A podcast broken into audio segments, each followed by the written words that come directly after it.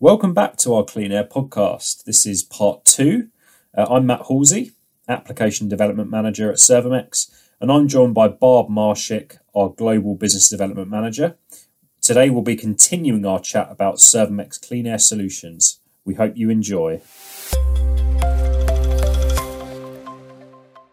Let's talk about uh, phase three of the the clean air uh, phases. So this is our emissions monitoring phase. So we've sorted out our combustion control. We've got our efficient combustion process.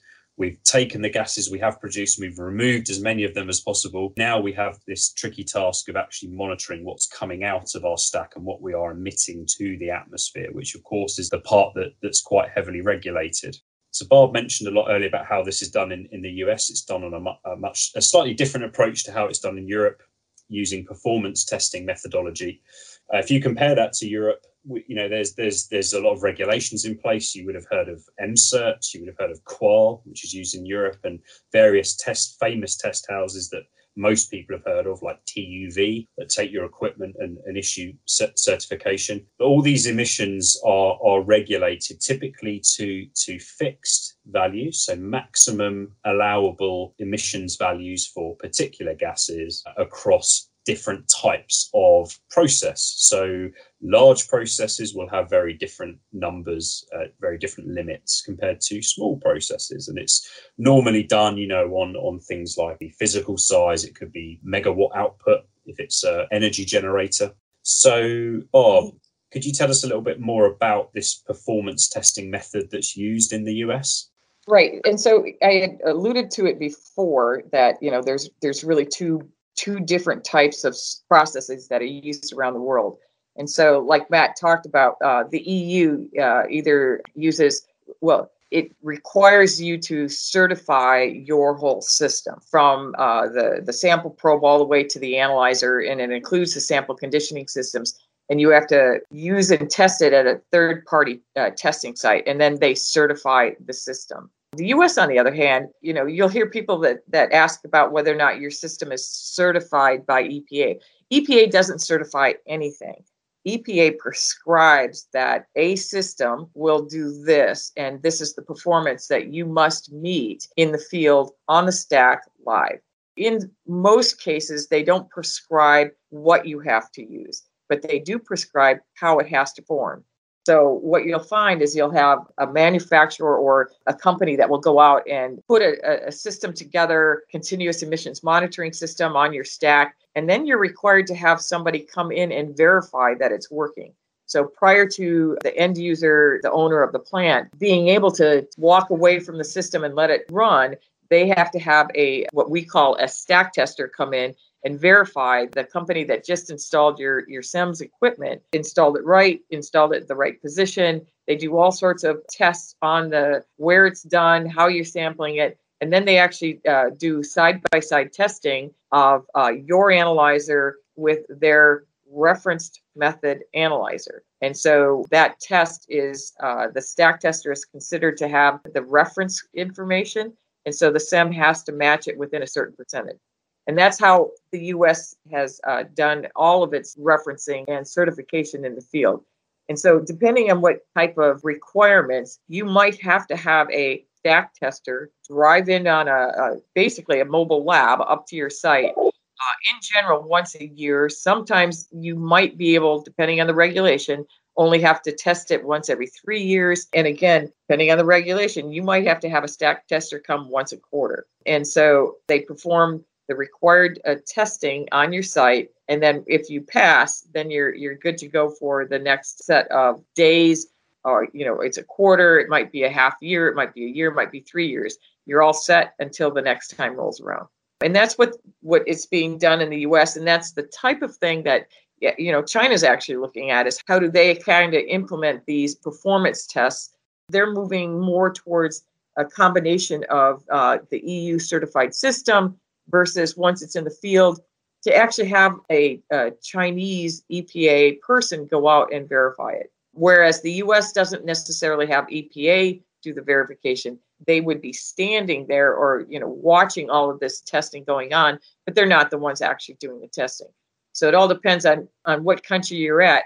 who does the testing. In the US, it's a third party company, and then EPA monitors it. In China right now, it's EPA that's actually doing the testing. And so you'll see a combination of all sorts of verification testing because even though you certify the analyzer, it doesn't necessarily mean that it will always work in the field.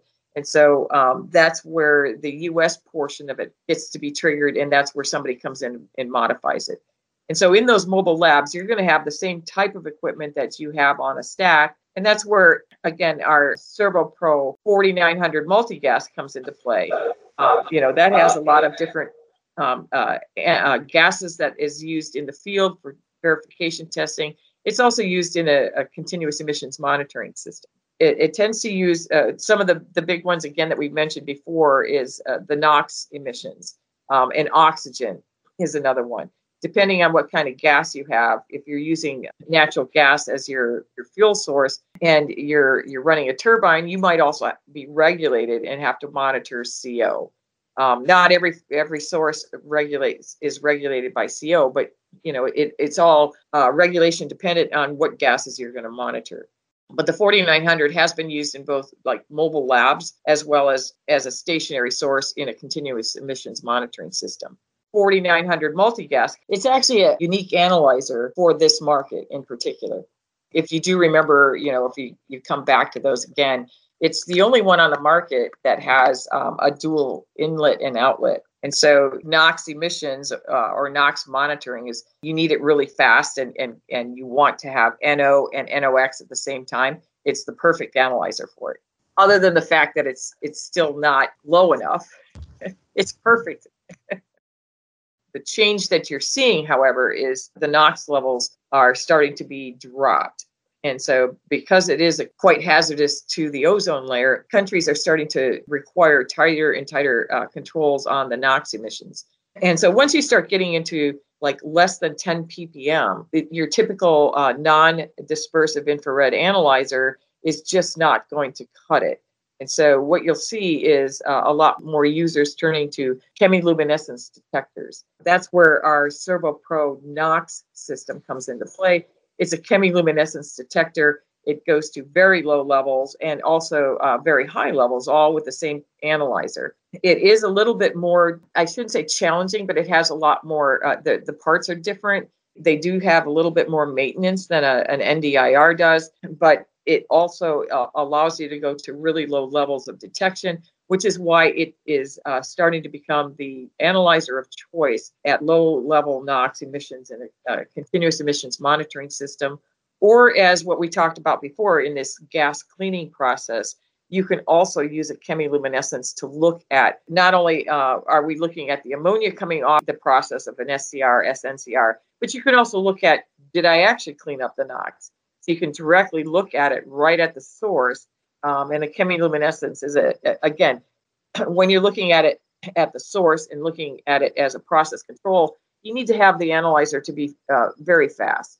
And so both the, the 4900 multi-gas as well as the SERVOPRO NOx are fast analyzers when you're looking at it as a stack, now you can slow it down. And so you can actually uh, look at the gas a lot longer. You get better signal to noise. So both of those analyzers also work well at the stack. The big plus is can it work faster? And so, yes, both of those can work faster, allowing you to use it in the gas cleanup stage as well as also use it in the, the gas emission stage.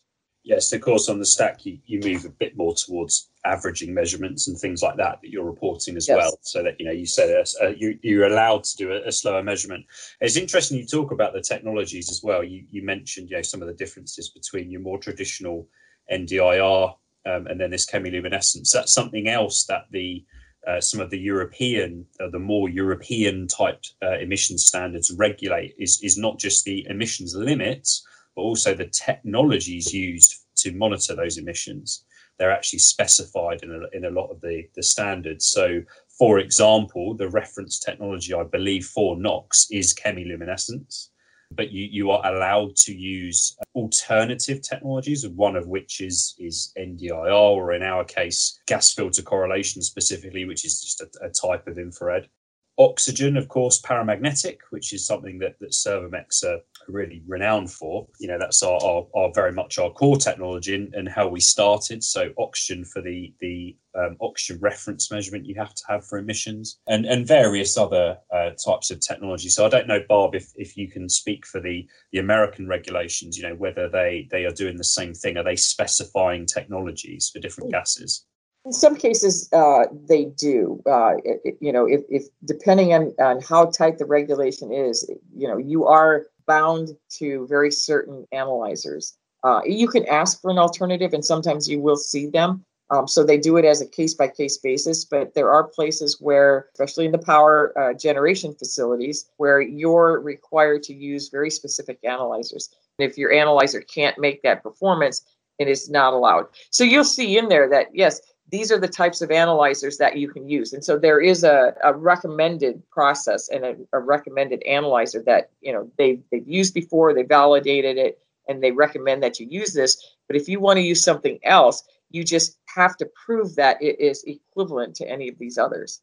And of course this makes it very challenging for uh, an equipment manufacturer because when you when you've got a product that you're you know is is being distributed globally it's important to make sure that you've got the right technologies, you've got the right certifications for all the different countries. You know, a really good example of that would be Asia Pacific area, where all of the different uh, Asian countries have different rules, different regulations. They require their own specific types of certificates, which are all based on fundamentally, they're based on MCerts, which is a, a, UK thing. But it makes it very challenging to keep up with, with what the world's doing. And of course, this is a very dynamic market at the moment. You know, these emissions regulations are changing every year.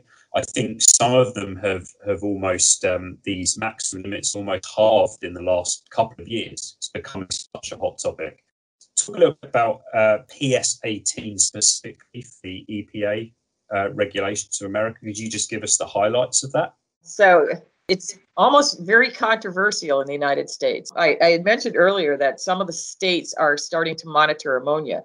Well, the problem is, is that the US EPA does not regulate ammonia. And so where the challenge is, is that because the US EPA doesn't regulate it, they don't have a, a standard by which there's a performance standard that each state would have to follow. And so, what EPA asks the states to do is, you know, they could call up EPA and say, well, what would you recommend? Um, and so, what EPA has recommended is that they follow the performance specification 18 Performance specification 18 is for hydrogen chloride or HCl. But the reason why they recommend this one is that it, HCl was the first performance specification that allowed tunable diode lasers to be used. Prior to that, everything was uh, a probe. You grab the sample, you bring it to your analyzer. It's either done hot, wet, or you drop the water out, you do it cold. So the problem you have with things like HCl and ammonia is again, they're wet uh, or they're polar and they absorb into the water so that when you drop the water out, guess what? You also dropped your HCl and your ammonia out. When you do those types of gases, you are not allowed to use a, a typical NDIR, which requires you to remove the water. You have to do it hot and wet. Not to say that an infrared analyzer can't be run hot wet, but what EPA had started to allow is for you to do it right across the stack. And so the best technology uh, for stack monitoring is a laser. And so it looks across the stack, it averages the gases across the stack. Well, that brings up another issue because before you could clean out your, your sample tubes by putting a, a nitrogen gas in there because you have to zero your analyzer out. So with an extractive type system, you you basically run nitrogen down your probe. It shows up as nothing in your your analyzer. You zero it out. You prove that you you're seeing a zero. You can put uh, calibrated gas through that probe prove that you're reading the you know the right numbers. But how do you do that when you're always seeing the stack gas so that was the reason for uh, epa developing ps18 was to take on that challenge and say this is how you would do it because you're always going to have that stack gas and so you're you're going to be able to do a bump gas meaning i'm going to put contribution of ammonia that i know uh, run it up to the to the gas to the the actual uh, laser that you're running i'm going to be able to see it and the stack gas at the same time and then they tell you a number of different ways of how you treat that stack gas in order to get back the correct numbers that you need. But the problem with PS18, unfortunately, is that it's pretty difficult read. And so EPA is, you know, is willing to change uh, the methodology for the performance testing for ammonia to make it less onerous uh, than it is currently for HCl. And there's a reason for HCl being difficult uh, because you're not only looking at low levels, but you also have to look at really high levels of HCl when you're you're looking at a, a cement plant because you're you're going to have high levels of HCl that you have to see at the same time. That's not the same case in ammonia. You're always going to be at that low level because you're required to eventually, if the US EPA does come up with a stance and they're going to start regulating, they will follow the performance specs 18 or what we call PS 18.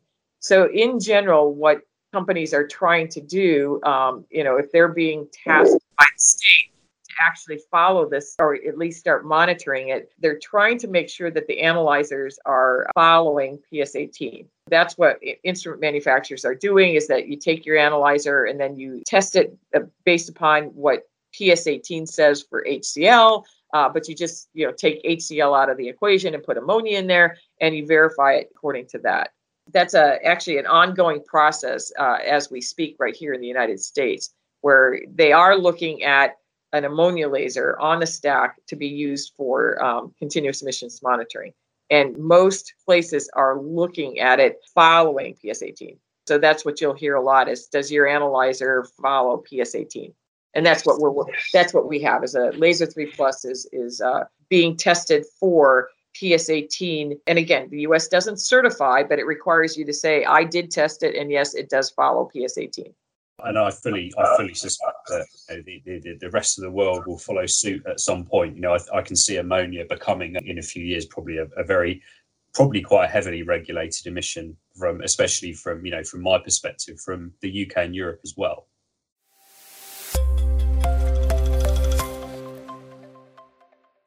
Okay, Barb, just to think about closing this out, I want to talk about one more subject, which is some of the other things that the, the customers are now starting to do to reduce their really their CO2 output specifically as, as opposed to the, the other types of emissions that we, we see. You mentioned earlier about uh, hydrogen and, and, and hydrogen as a fuel. So you go into a little bit more detail on that subject.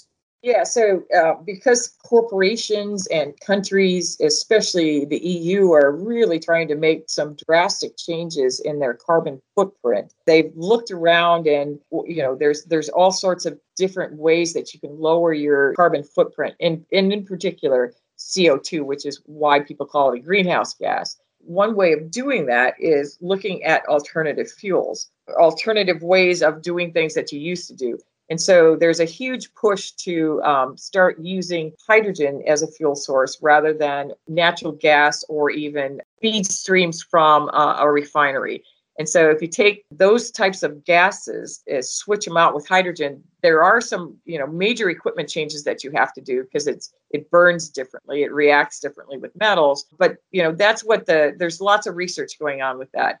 But how do you get hydrogen? Well, it turns out that 90 to 95% of the world's hydrogen is created from steam methane reforming. So it actually does come from uh, natural gas. And so when you use steam methane reforming, you create a large amount of CO2. We also have hydrogen. You know, now we've got our product that we're looking for, but what are we going to do about that CO2?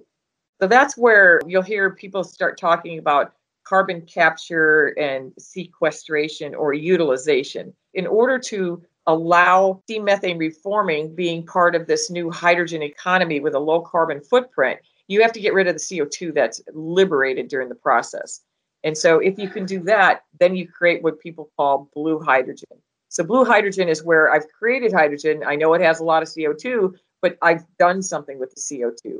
And sequestration means grabbed it, shoved it under the ground in a storage facility or you know a cave or you know some kind of big hole or use it you know to actually get more oil and gas out of the ground might bury it under the ocean. So you, you're holding it there. A better process that i'm personally fond of is utilizing it in some other type of solid or liquid. And some of those processes you'll see is is methanol. You can create methanol from co2 you can create uh, carbon black from co2 so those are some of the, the products that people are looking at. They're also looking at using CO2 in the direct production of, of cement. So there's a you'll start seeing a lot of uh, research being done on what am I going to do with the CO2? Here's a solid or a liquid phase that I can actually transform it into. And that's the utilization part of carbon capture. But that's what you're starting to see. And you know, the the great thing is is that you know we actually have a lot of analyzers that that do play into this market. So this market's slightly different because now I've got a product called hydrogen. Well, hydrogen is actually a hazardous gas and it's flammable. So you have to have analyzers that are going to be able to, to be part of the process that monitors uh, the amount of oxygen, monitors the impurities that are in the hydrogen stream. And that's where our 2500s uh, come into play. When you're creating CO2, when you're creating CO, um, they are certified for class one, div one in some cases, can be placed right on the process and be part of uh, your solution to making sure you've got safe and uh, the proper impurity levels of hydrogen at, at all portions down the stream.